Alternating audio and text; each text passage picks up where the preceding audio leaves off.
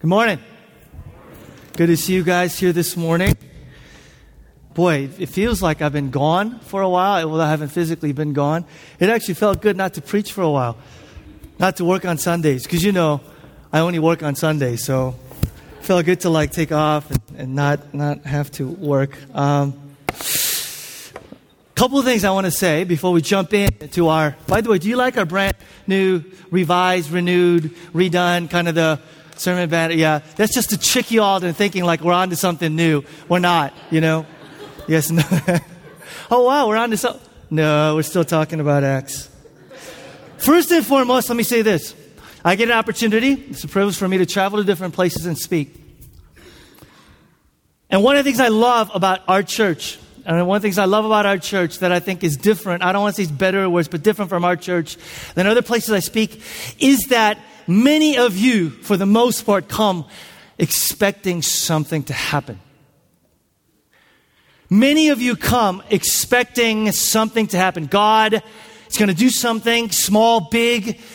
He's going to do something in my life, and that creates a certain level of energy or electricity. And I love that about you.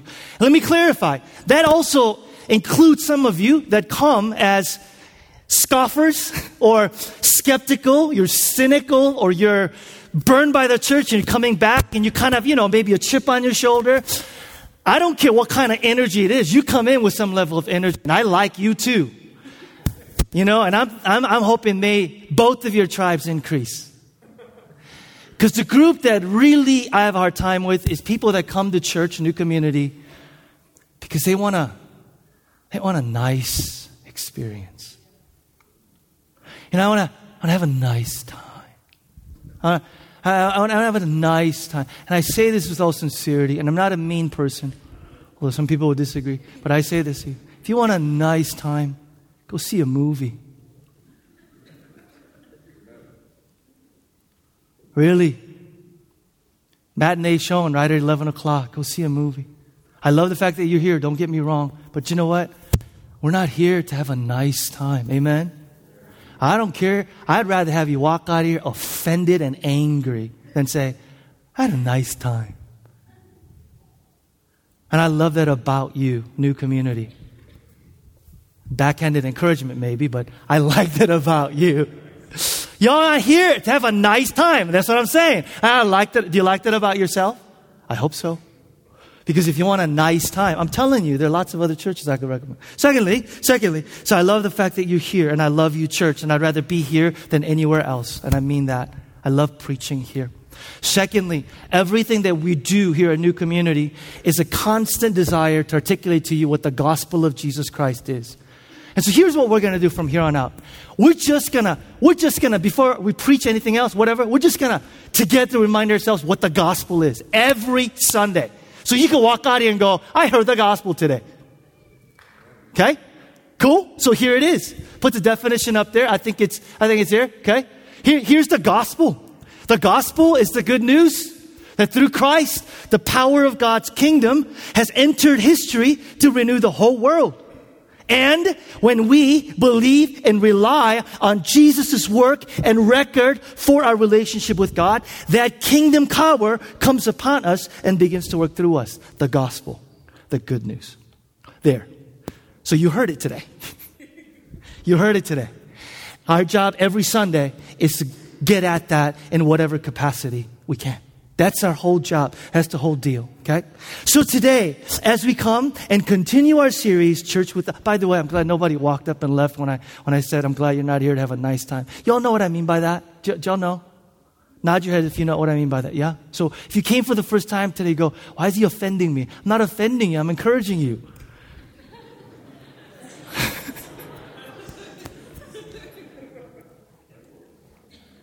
Because, because, here's the deal. Because, because y'all are at that age where you don't have to come in the morning. Some of y'all went to bed like at five in the morning. I know, you don't have to tell me. But you get up and come. Why? To have a nice time? I don't think so. Staying in bed, that's pretty nice. So, why are you here? Why are you here?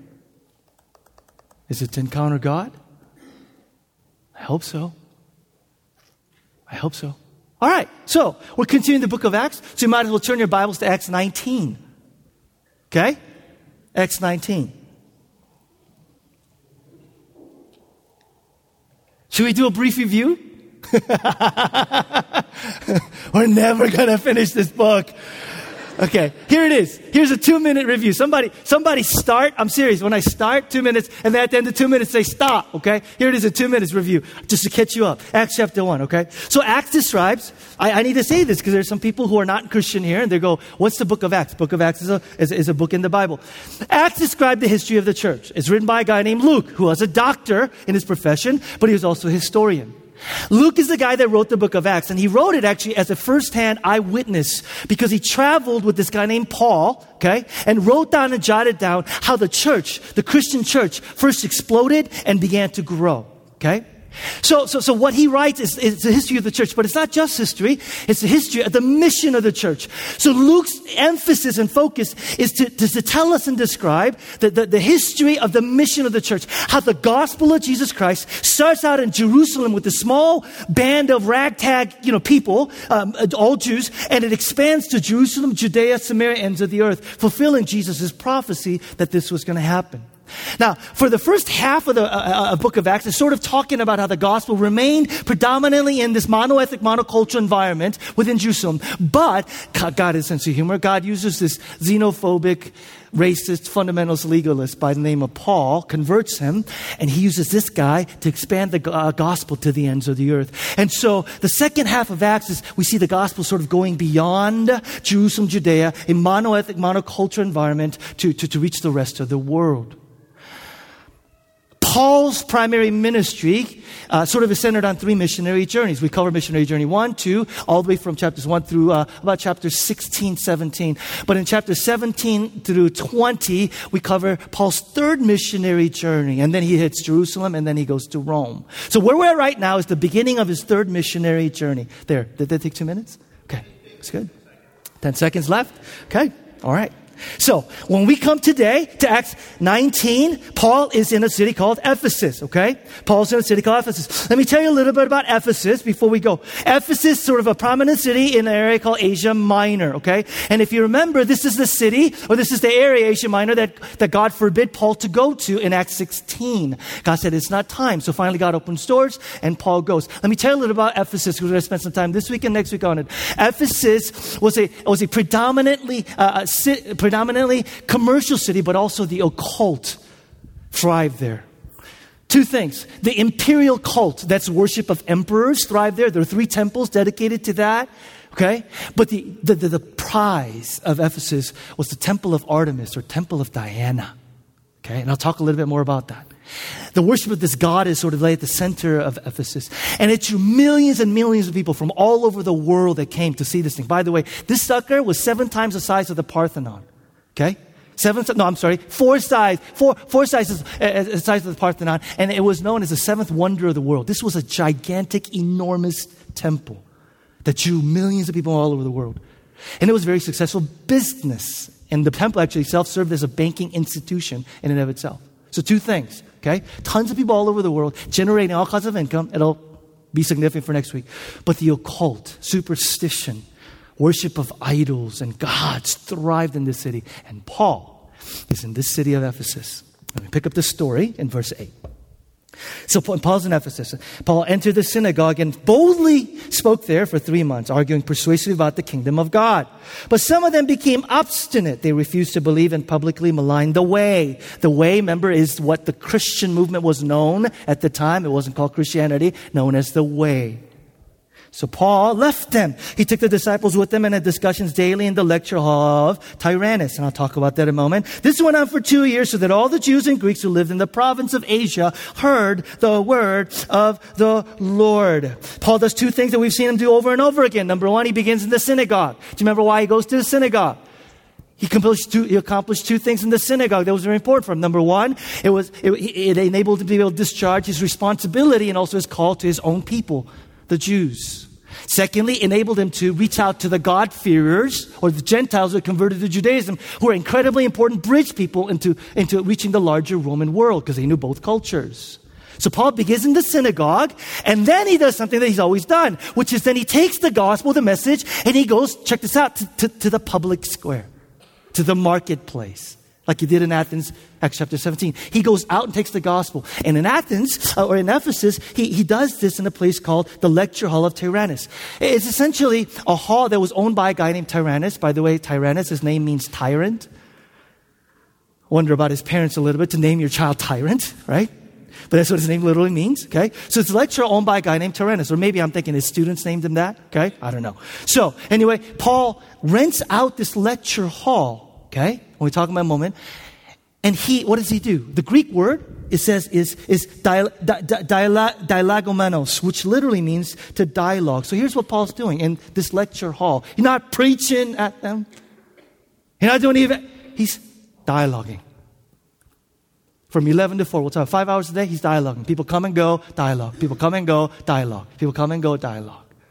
He's just talking to them, dialoguing with them about the gospel, about God, about faith, about Christianity, about this resurrected Jesus. I pause here for a moment to catch up because it is incredibly important that we spend some time talking a little bit about Paul's missionary method or his evangelistic method shown throughout the book of Acts. And I put some bullet points up there for you. We'll talk a little bit about that. And we see these prominently in these larger cities. And it's so important for us as we reach the city of Chicago. First of all, Paul spent far more time in secular places than sacred. Paul spent far more time in secular places than sacred. Okay? Why is this important? Let me tell you why it's important. Here's how most churches in America today do evangelism, right? It's, we have a great service, we have a great program, invite your friends and come. We'll build it, they'll come. Now, stop for a moment, listen. It is incredibly important that you invite your friends. I'm telling you guys all the time, invite your friends, invite your friends, invite your friends, invite your friends. But it's not an either or, it's a both and. We want your friends to come here and experience and encounter Jesus and what Christianity is about. But at the same time, we have to embody the mission of Paul, which is he doesn't spend a lot of time in the synagogue. He goes out into the marketplace, the schools, the classrooms, the bars, the gyms, the cafes. I found a great cafe, by the way. I'm always looking for great cafes to hang out. Anybody been to Gallery Cafe, corner of North and Wood? Some, some of you guys? Yeah. Great, great coffee, man. I was in the other day. They were roasting coffee. I've never seen coffee roasted before. I didn't know coffee beans were white. Did you know that? When they start out, and my wife goes, they're not white, they're green. I'm like, they were white. She goes, they color them. I'm like, what? I'm eating color beans. They were white. I sat there. It was great. It smelled, the whole place smelled of roasted coffee. I'm getting to know the people better. I get to interact. I get to interact. Paul, doesn't stay within the confines of Christianity, Christian friends, Christian environment. He goes out. More time in secular than, uh, secular than sacred. Two, Paul's presentations were very well reasoned and intelligent. The Greek, two Greek verbs that's continually used in Acts chapter 18 and 19 are two words, dialogomai, which we already, which already discussed. it literally means to reason or to argue, and patho, which means to persuade. So here's what we see in the book of Acts about evangelism. People don't just go and say, just believe. Nor do they just give an emotional, you know, charge like, what do they do? They give rational, reasonable reasons, rational reason, reasons, and, and, and they try and persuade. They talk, they dialogue. So different from what we do, isn't it? They really believe that the gospel of Jesus Christ could be believed rationally, reasonably.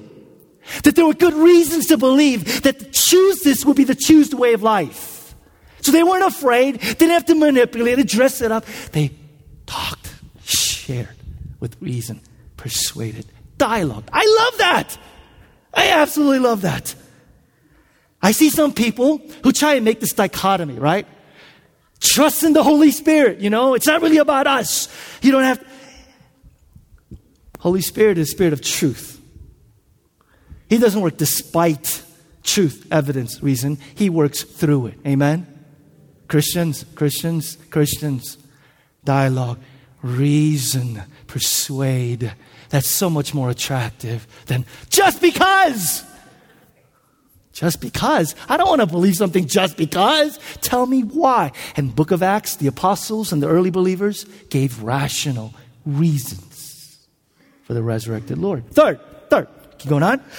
Paul identified with the people of the city and he really got to understand their life and ways. Isn't that cool? Paul spent, the Bible says, a year and a half in Corinth, and he spends three years. Check this out. He spent three years in Ephesus. Three years total in Ephesus. What do we get? Paul really became a part of those communities. He really became a part of the city of Ephesus, living, working. Remember, he was a tent maker? I bet you Paul was the best tent maker in the city. I guarantee you that Paul did his job with such excellence that when he said, when people are like, what else do you do? Oh, by the way, I rent out this lecture hall of Tyrannus and I talk. You do? Going to check it out. On a side note, your ability to do your job well and earn the respect of your coworkers is what's going to give you authority and authenticity to share the gospel. You stink at work, you're lazy, you show up late, you leave early, you're a terrible witness. Evangelism begins there. Amen? Paul, I guarantee you, was a phenomenal tent maker. He probably did his job to the best of his ability. People are like, where do you get good tents in Ephesus? Paul. Paul? He makes phenomenal tents, dude. Yeah? Yeah! Missional churches, you guys, and missional people are keenly aware of their culture. Paul was keenly aware of the culture because he lived and was fully integrated, involved in the life of the city, socially, economically, culturally, in every way. So that, check this out, missionally effective people know what questions people are asking. Instead of the other way around. Here's how typical Christian evangelism works. You go to somebody and go, I already know what questions you're asking. You do? Yeah, I do. How do you know? I just know. So here's what I'm going to say. You need to da, da, da, da. And they go, those are not questions that I'm asking. We have these questions that we think people are asking already, so we go and try and answer those, and there's a disconnect. People going, that's not my issues with the Christian faith. It isn't? No. How do you find out what people are asking? You? Ask them. To which a lot of Christians go, but what if they ask and I don't know the answer? As if that's a bad thing. When somebody says, ask you something, you go, uh, I don't know. You know, I found it amazingly effective because it's amazing how disarming it is to have a Christian these days to actually admit that they don't know something. It's incredibly attractive when non Christians hear Christians go, I don't, I don't know. You don't? No, I don't. But check this out. I'll go find out for you. And you know what you do? Then you go. You study, you learn, you grow. You pray. It's the best of both worlds. They walk away going, humility in a Christian. Wow, who knew? Secondly, you learn, you grow. Amen? And you come back. It's phenomenal. But check this out. You won't know the questions people are asking if you hang out with, not, if you hang out with Christians all day, 24 7. You'll never know what kinds of Christians are, Christians are wrestling with if the entire sum total of your life is revolved around Christians and Christian activities. Paul found himself in low culture, involved in every way, listening, asking in such a way. You know, Christian church, we are so bad at this. Matter of fact, we make it even worse because typical churches will extract Christians from their environment and bring them into a church setting. Let me give you an example. Why do churches start their own coffee shops? I, I don't understand and then, and then, and then be real cute and go, here's what we're going to call our coffee shop Hebrews.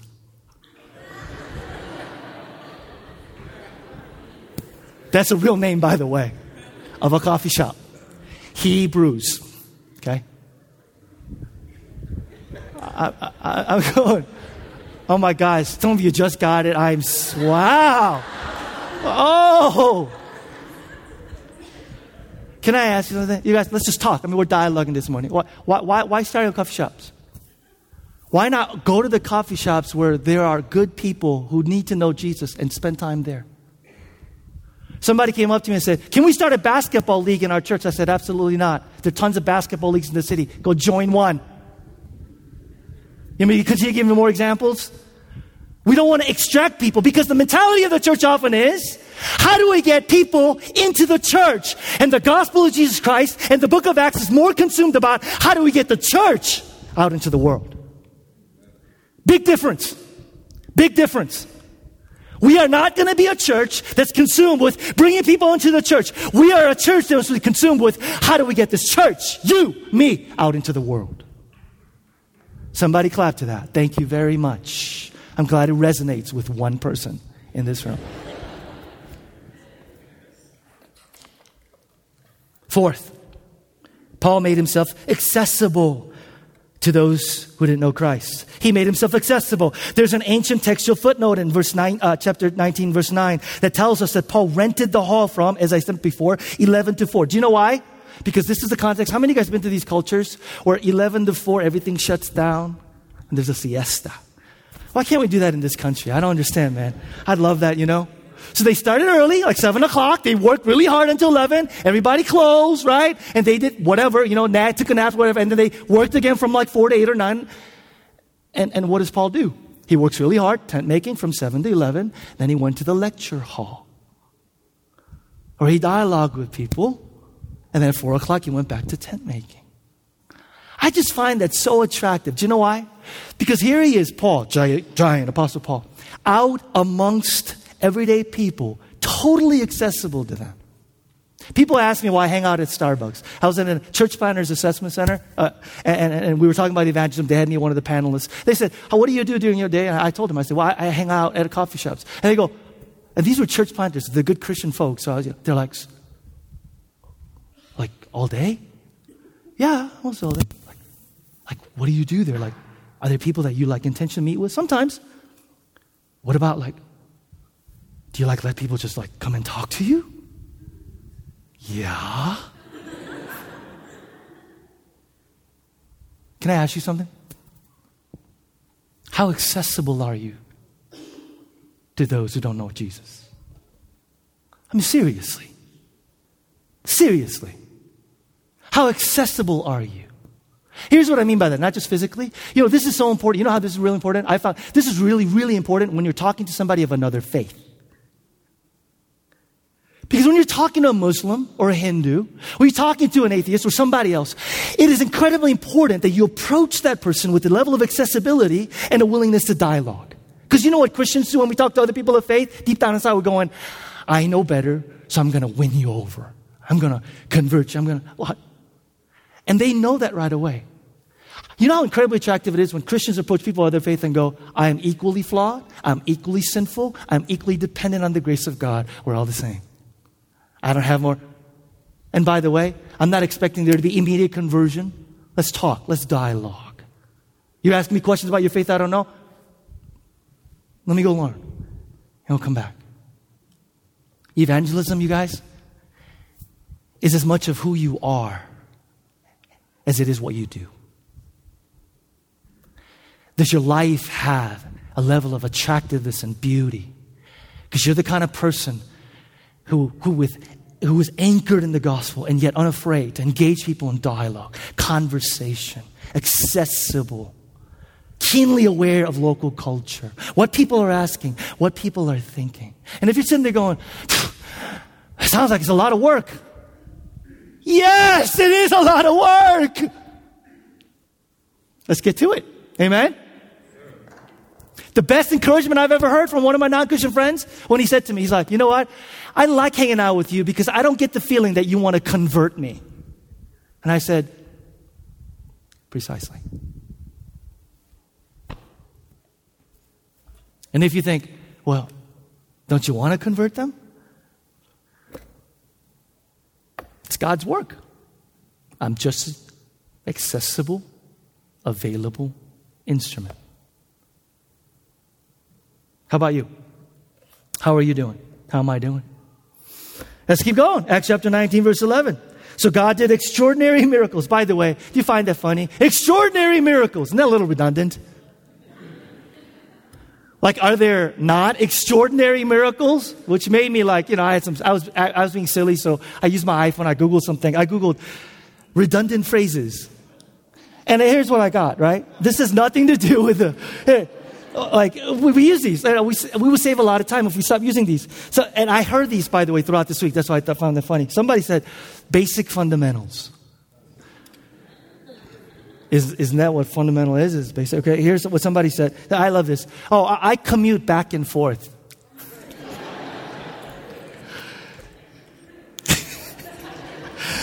Do you find that funny?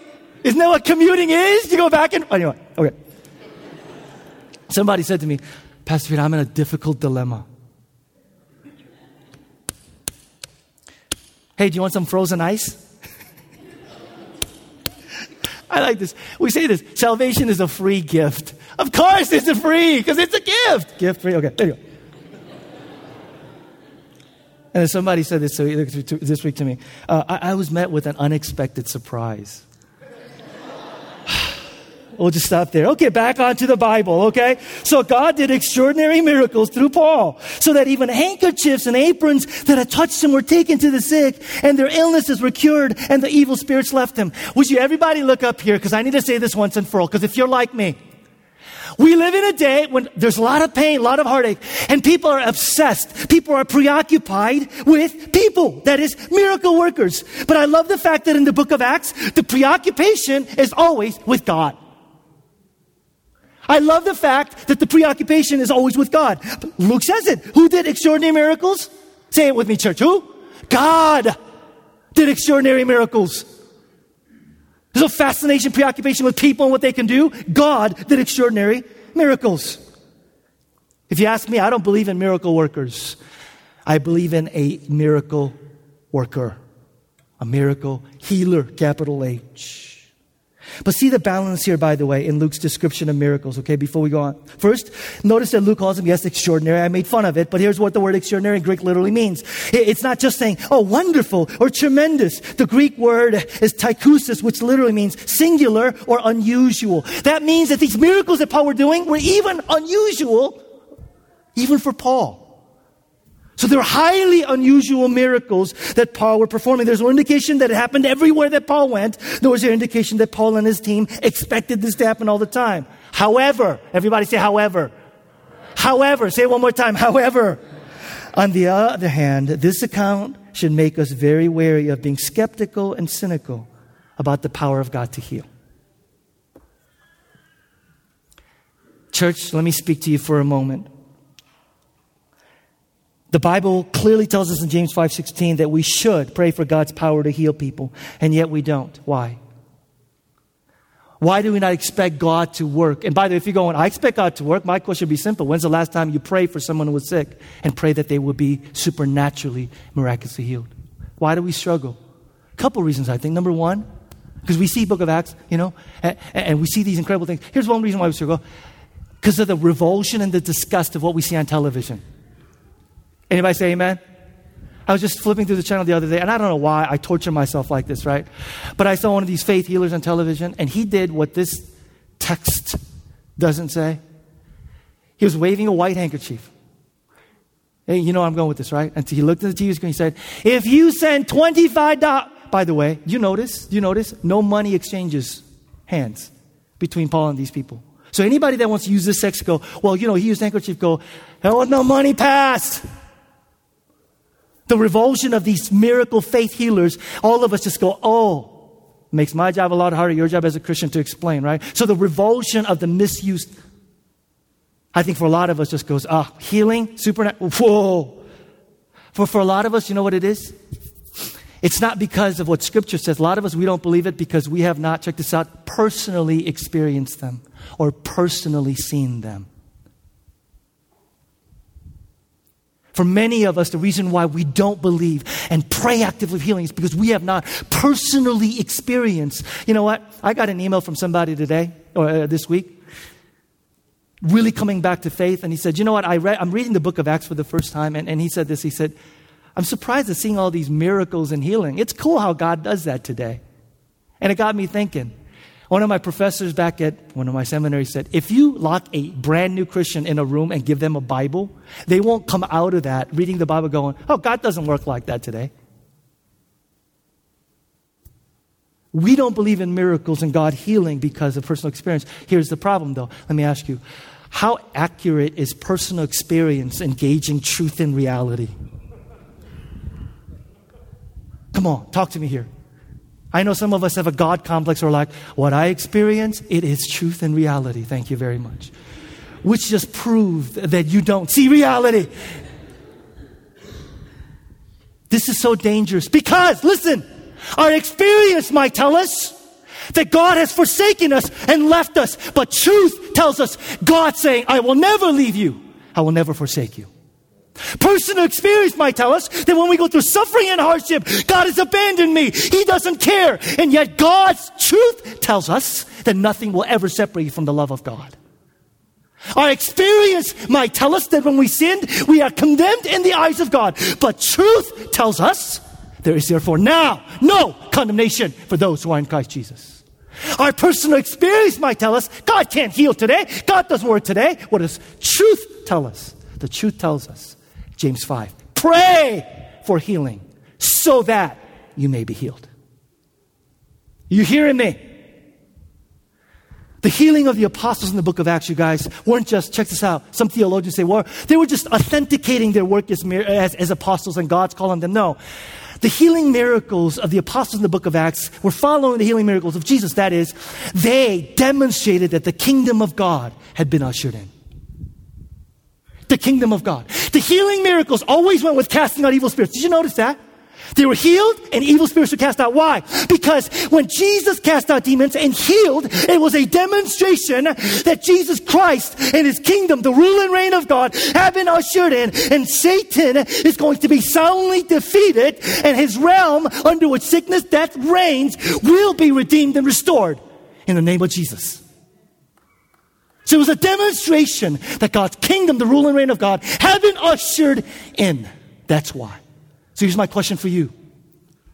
My question for you is how often, how actively do you pray for healing? For yourself and for others. You say God could heal, and you even say God does heal, but the fact that you are not willing to actively pray means that you actually, in reality, do not believe that He works like that today. You'll never ask God for things that you do not believe God can and will do. And this quote right here is a question just for you to sit on before I move on. Are you and I, are we limiting God's ability to work because we are not asking God for things that we think are not possible? Hmm?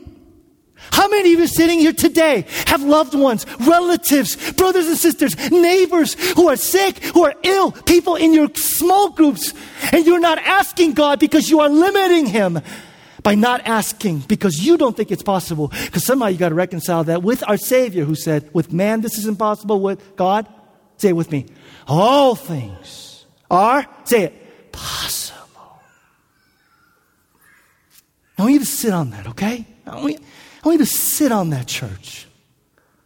Well, by experience, and I haven't seen, ah, are we going to submit Scripture under the authority of our experience? Or will we submit our experience under the authority of Scripture? Hmm? Are you going to let your experiences dictate who God is and what He does today?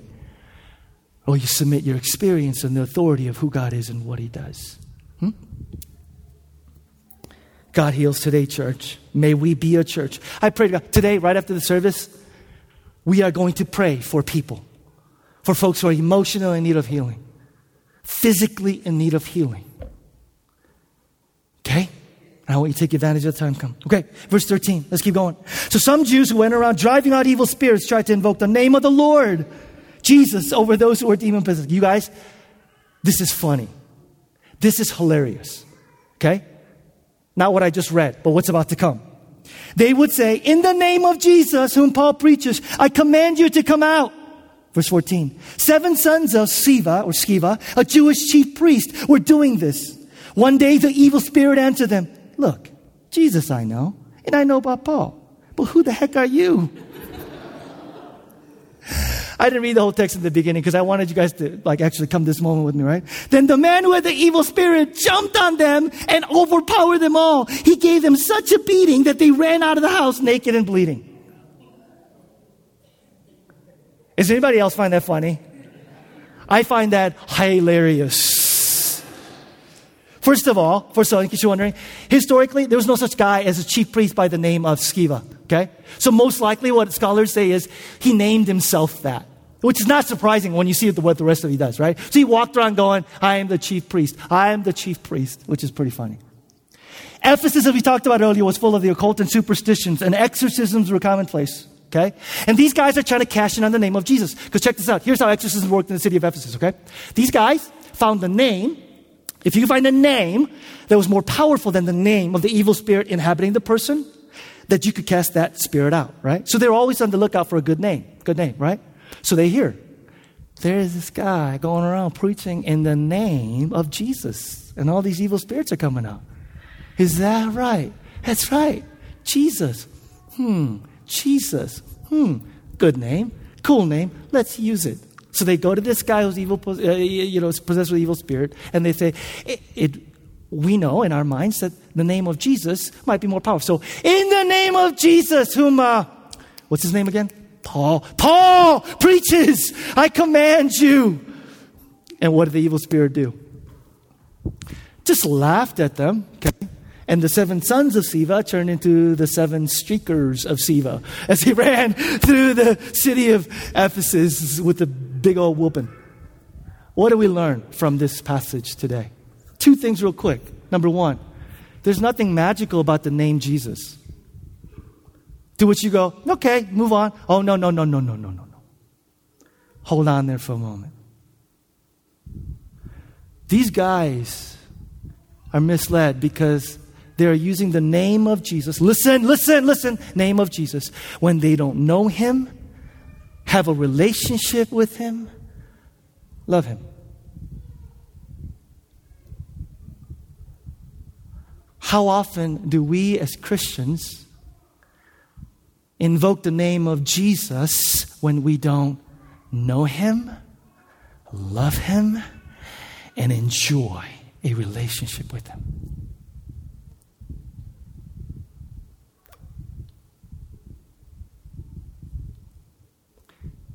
and the room gets real quiet. Because I've done that.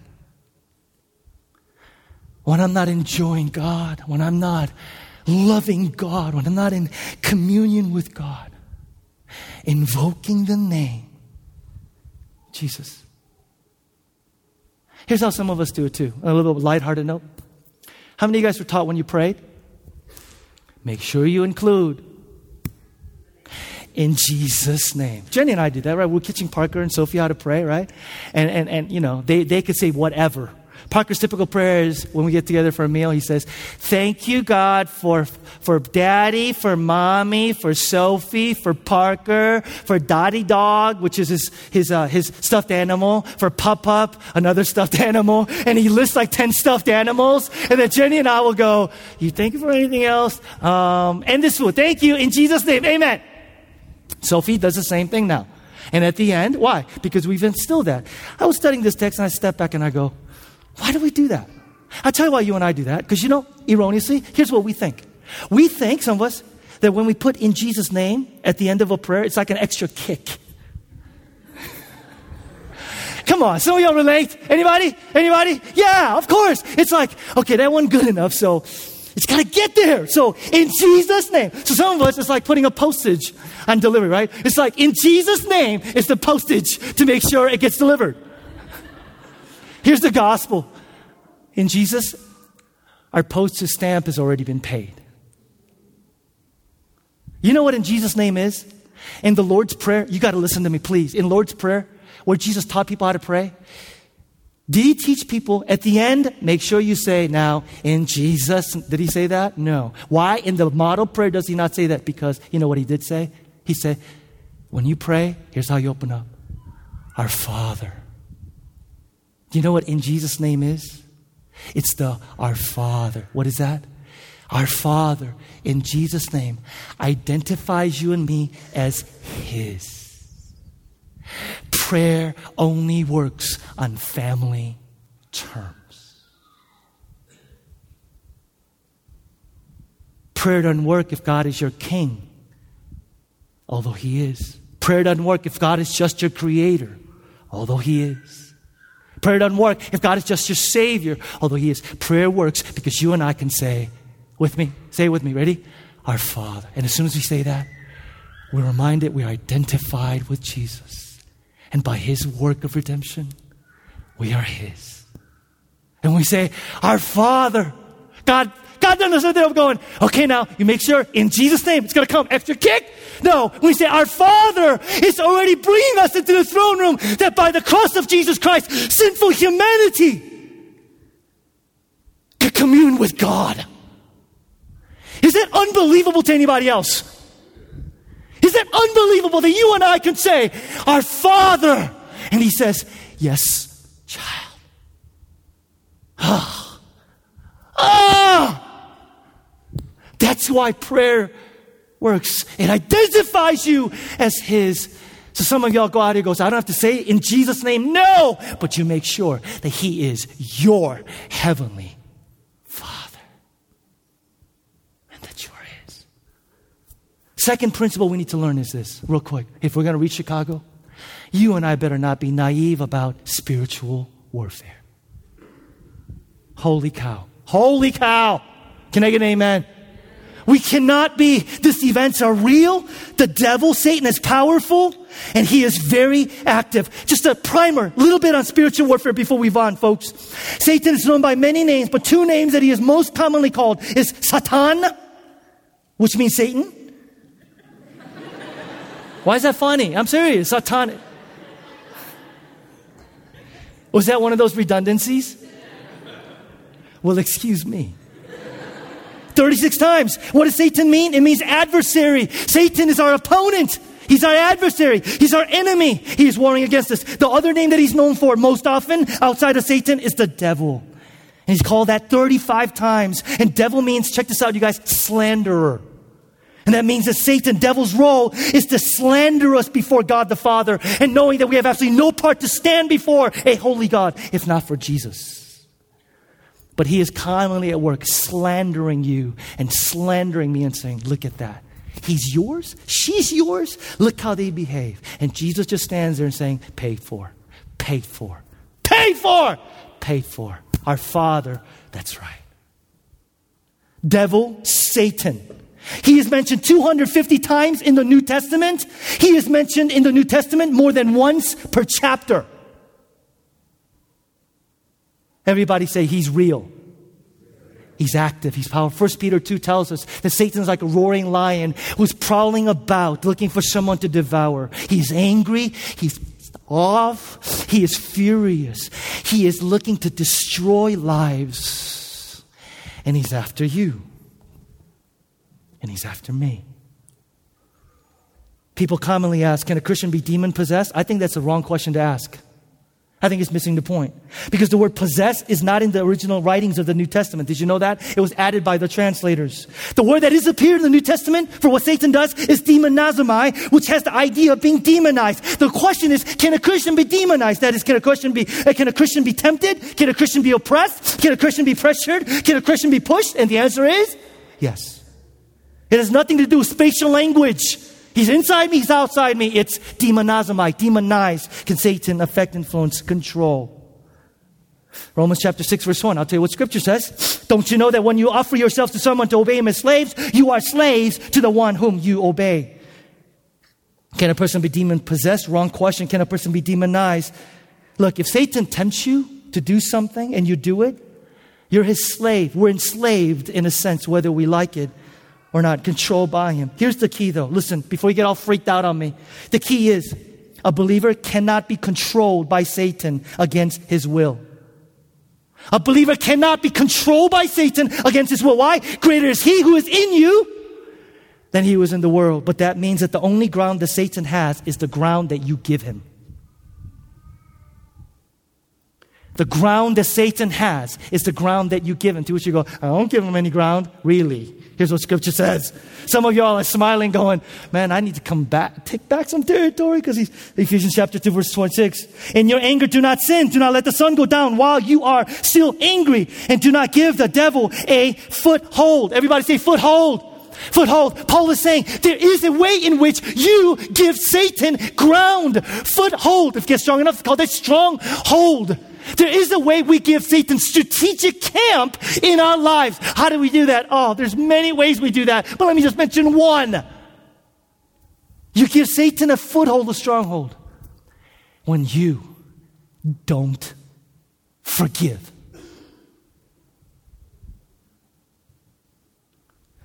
Listen to me. And this is why forgiveness is so freaking hard.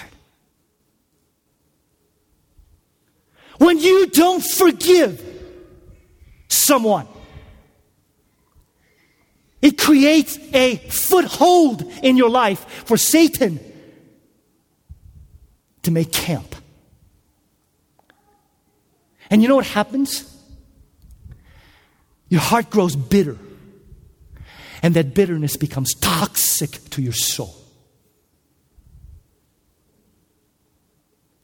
And a person who's unforgiving and has become bitter and hard, and their soul has become toxic, check this out.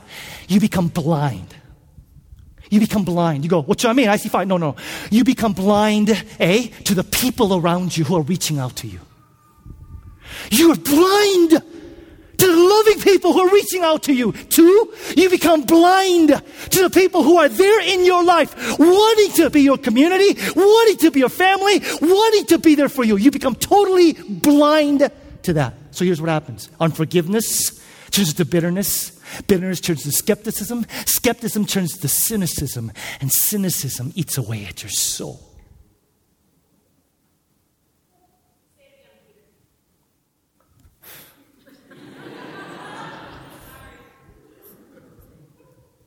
I'm just kidding. I could say that again. Can I just, before I say it again, let's be honest here. How many of y'all know somebody or you are somebody that's dealing with this right now? Raise your hands. Raise your hands high, high, high, high. Look around the room. Look around the room. Do you think, do you think this is an accident? Do you think this is an accident that Christians struggle with forgiveness? Satan knows the way that he gets a hook in your life and develops a foothold is he has you unwilling to forgive. And so unforgiveness turns into bitterness. Bitterness turns into skepticism. Skepticism turns into cynicism. And cynicism is like cancer that becomes toxic to your soul. Here's what happens when you don't forgive. Here's what happens. Number one, you become blind to love. I already said that. People don't. You don't even see the people around you that love and care for you. But second thing that happens is you become blind to hope. If you're unforgiving and you're bitter, you become blind to hope because you choose to live in the past. And you will not move and see a future. If you're bitter and unforgiving, you become blind to faith. Do you know why? Because you trust in nobody but yourself. And you're alone. And you're alone. There are people sitting in this room today who are blind to beauty, to love, to God, because you're unwilling to forgive. Well, things were making me feel absolutely hopeless. Here's the good news. You ready? The only ground that Satan has is the ground that you give him. But in Jesus Christ, you could take that ground back. You could take that ground back. You don't have to let him in on that. How do you do that? You got to forgive. And if you're going, are you kidding me? That's it? Just like that? Dad, I forgive you. Mom, I forgive you. Boyfriend, girlfriend, whoever, I forgive you. Pastor, I forgive. Are you kidding me? Yeah, right. Do you know how hard that is? To which I say this the only chance you're going to have the ability to forgive is the gospel. How so, Peter?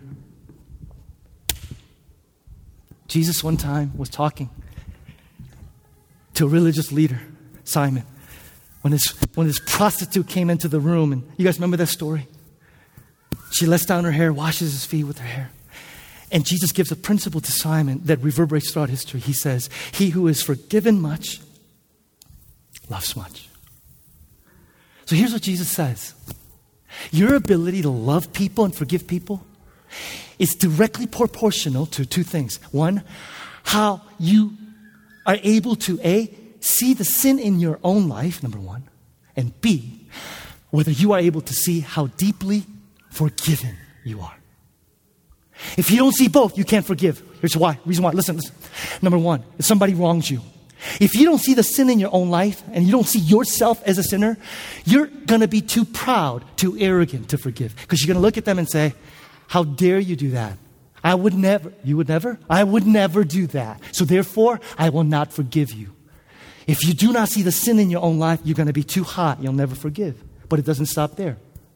But if you also see yourself as too low, that is, you don't see yourself, even though you're this wretched sinner, completely forgiven, accepted by Christ, you're not going to be able to forgive. Why? Because you're going to be too depressed, too discouraged, too caught up in self pity to forgive. It's both. So there's some people sitting here today going, I can't forgive. Here's the reason why you can't forgive. It's not because you don't know. The reason why you can't forgive is either you're too high saying, I would never do that. And God's saying, but I forgave you. Or you're saying, your forgiveness? I don't believe it. I'm this wretched guy going, I died for you. I love you. I gave my life for you. You are that precious. You are that valuable. Look up, child. And if today you're unwilling to forgive, it's because you see yourself too high or too low. But when the gospel of Jesus Christ penetrates our hearts, we look at people that have wronged us and say, He has forgiven me, me. And those words, I would never do that, would not come out of my mouth because I'm frankly capable of worse. And two, he has forgiven me. Wow. Me. And that joy. And that joy. And that joy. Do you know the gospel? Real quick, one more thought before we move on. I'm sorry, I spent too much. time. One thought. Another application. If you're a Christian and you read the horoscopes, stop it.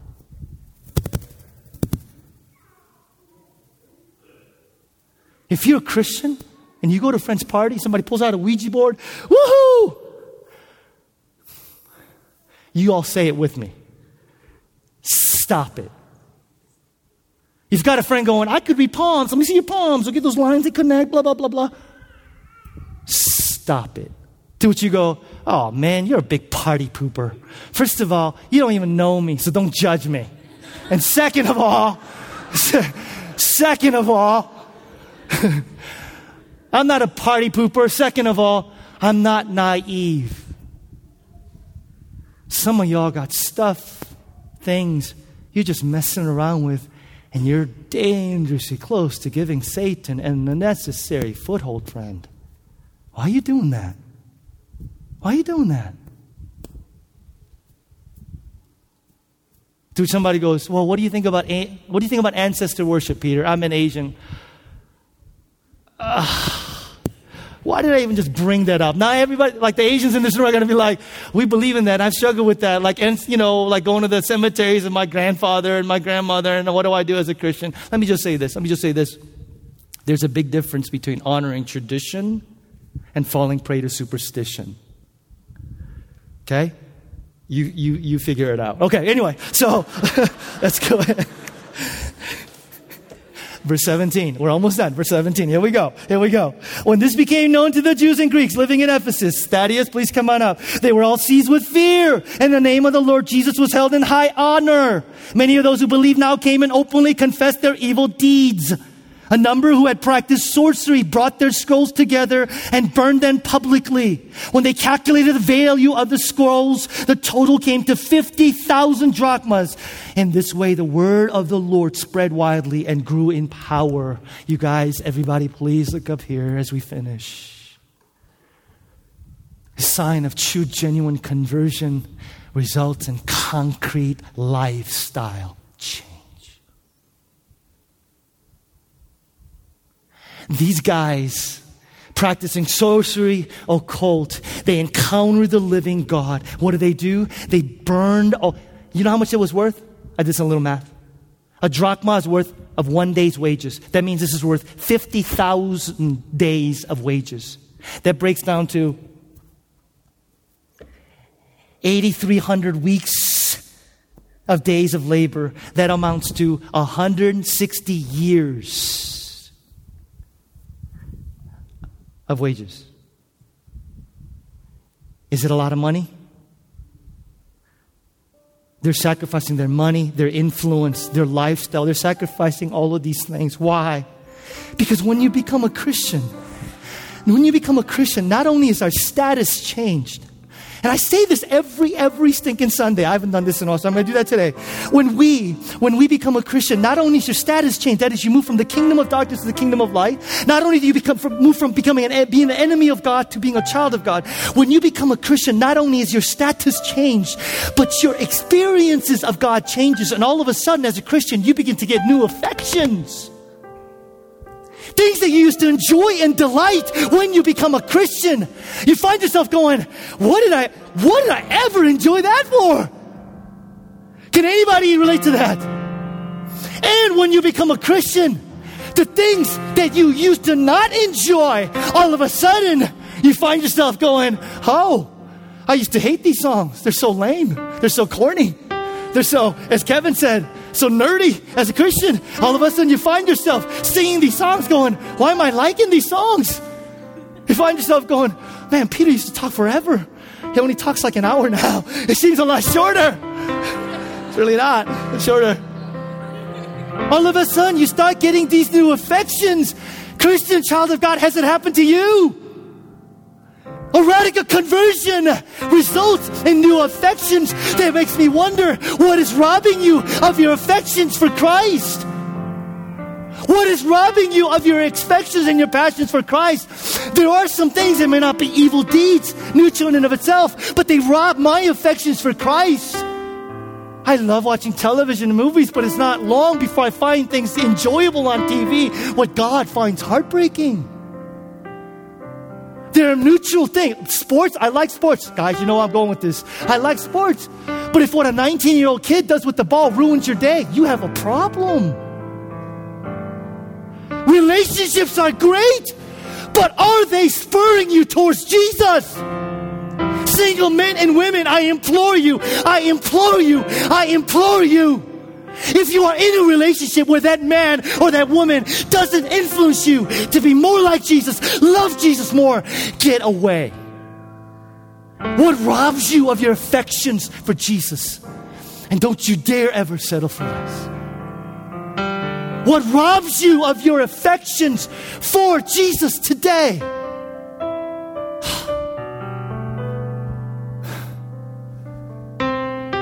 These guys became Christians and they looked around. They said, How can I worship him as King and Lord and confess and still be involved in this little deal on the side? And when they openly confessed and changed their life, the power of God came. Listen, can I just tell you?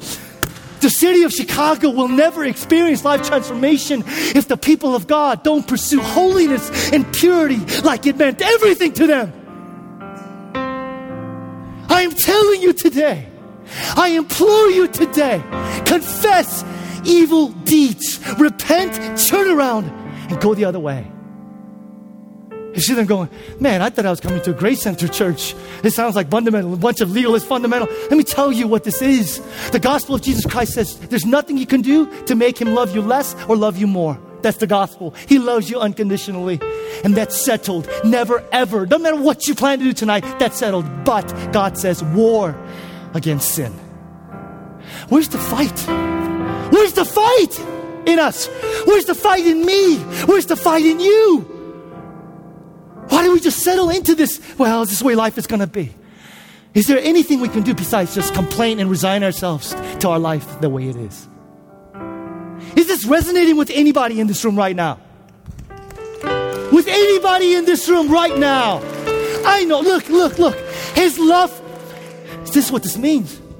This means that some of you today need to go home and plan on, listen very carefully, saying no and leaving that incredibly lucrative business practice that you've been looking at because you know that is taking you down the path of destruction. Some of you, this means today, maybe before you go, you pull somebody that you trust and say, Bro, sis, I'm massively addicted to pornography. I am, and nobody knows. and it's eating my soul. Isolation, and I feel so far from God, and I feel stuck. For some of you, this means you go home today and you make that call. You know, you've been saying. People go, I can't listen to the Holy Spirit. You know why you can't listen to the Holy Spirit? Because God's been talking to you for like two years and you go, oh, no, no, no, no, no, no, no. And some of you know God's been saying, you have no business being in that relationship. Today's the day you go home, you make that call and saying, we're done. Some of you, this means in a moment when I ask you to come up, because there's somebody in your life that you can't forgive and your heart is getting bitter and hard. You confess that evil deeds in front of your brothers and sisters who love you and saying, I need prayer. I'm not all that. I don't want this toxicity in my soul. Friend, and I don't just end there because, you know, here's the deal. You're going, how do I do that? How do I do that? It's easy possible. Here's how you do it. You don't go, I'm going to work myself. I'm going to discipline. I'm going to pray. The only way that you and I will be able to say no to evil deeds is you got to say yes to something else. And that yes is the beauty of Christ, the fulfillment of Christ, the satisfaction of Christ, the wisdom of Christ, the love of Christ. Amen? The only way that you and I will be able to turn away from sin is be able to look at that sin in the eye and go, There is nothing about you that I would enjoy because my heart belongs to somebody else. My heart is enraptured by somebody else. My heart is given to somebody else, and his name is Jesus. He is all that I need. He is my life. He is my soul. And He is not just a means to an end, He is the ultimate end. He is not just means to some larger goal in life, like success. He is my ultimate goal in life. He is not some means to some treasure. He is my treasure. That's how we become people confess our evil deeds. When you and I, our hearts are raptured, loved, by the beauty, the wonder, the joy of the gospel of Jesus.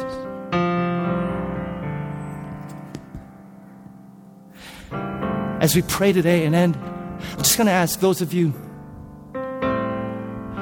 sat here today, and there's tons of things we could pray for, but I just want to pray with this one. If there's some of you sitting here today and saying, Peter, this bitterness, the anger, cynicism, skepticism, unwilling to forgive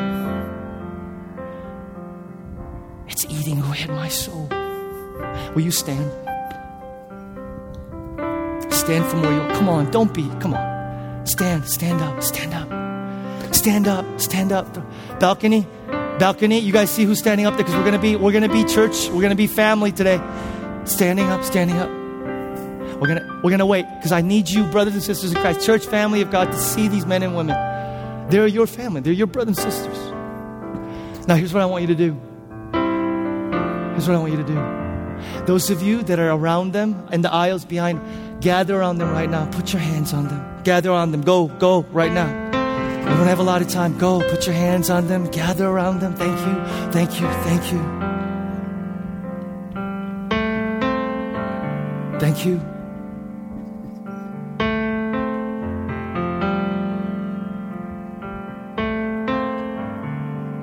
And as you gather around them, I want you to begin to pray for them. And those of you that are sitting because there's nobody around you, if you know of somebody, first and foremost, that's not in this room, but they should be here standing, you pray right now. You pray right now for that person. You pray right now for that person. Begin to pray. Begin to offer up prayers. Begin to pray. Begin to pray that the ground that Satan has will be taken back by the radical gospel of Jesus Christ. Begin to pray for that brother. Begin to pray for that sister. Begin to pray for that relative and that friend. And those of you that are standing around that brother sister, pray for that person. Pray scripture. Pray truth. Pray, pray the reality of God. Pray, pray that the Spirit of God, Spirit of God will right now speak, would minister from head and to toe. Their entire beings. Pray right now. Begin to pray. Let's fill this sanctuary with prayers offered of God's people. Hallelujah, hallelujah, hallelujah. We pray, Lord. We pray, Lord. We pray. We pray in the name, in the name, and the authority of Jesus. Father, we pray and ask, oh God, that you would soften their hearts. The gospel of Jesus Christ the gospel of Jesus Christ resonate lives, oh God. We lay our hands and we join our voices, Lord, and pray, Lord God. May they hear your voice. May they hear your voice, O Holy Spirit. May they hear your voice, O Holy Spirit of God, O Holy Spirit of God, O Holy Spirit of God. Oh, Holy Spirit of God, oh, Holy Spirit of God. Oh May the love and the power and the glory of Christ and the beauty of Christ and the truth of the gospel and the forgiveness and new life promised by you and in you. May you come, may you come, may you come, may you come, Lord Jesus. May you come, Lord Jesus. May you come. Healing come, healing come. And those of you that have stood and you're and you're struggling with this, as your brothers and sisters come around you and pray, will you pray for yourself and say, May the gospel of Jesus Christ be brought life into my heart, oh God. May the gospel of Jesus Christ, so that I can see who I am in you, and so that I can see what it is that I was forgiven from. Gospel, Jesus Christ. Holy Spirit, God, Jesus. Holy Spirit, of God, Jesus. Holy Spirit of God. Holy Spirit of God. Holy Spirit of God. Holy Spirit of God. Holy Spirit of God. Lord, I give you my heart. Lord, I give you my soul. Lord, I give you my heart and my soul and my life. Lord, I give you my heart. Lord, I give you my soul. Lord, I give you my heart and my soul and my life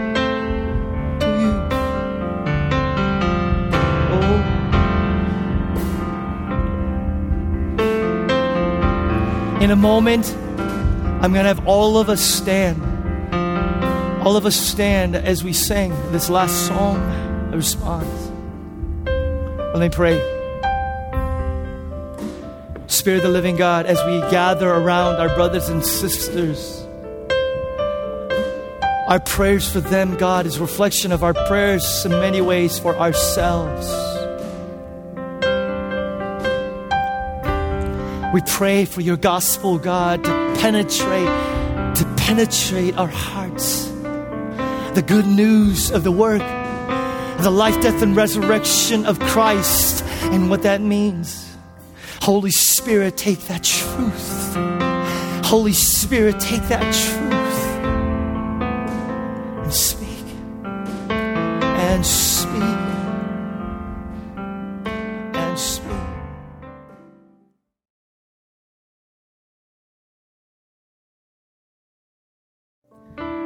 I'm going to have the worship team here play a little bit for the next 10, 15 minutes. I'll be over there by the cross along with some other people from our prayer team to pray for anybody that needs healing. I want to lay our hands on you and pray. And for anybody that wants to linger in the sanctuary and pray, because God is still wrestling and dealing with you. Don't be in a hurry to go. Stay. Stay. In the name of the Father, Son, and the Holy Spirit, I commission you, church without walls. Live out your life this week in the midst of, accessible to, loving, dialoguing, fellowshipping with men and women who God has sent into your life. They are precious in His eyes. Love on them as Jesus would. Live out your life for the kingdom this week. We'll see you back here next Sunday. Take care.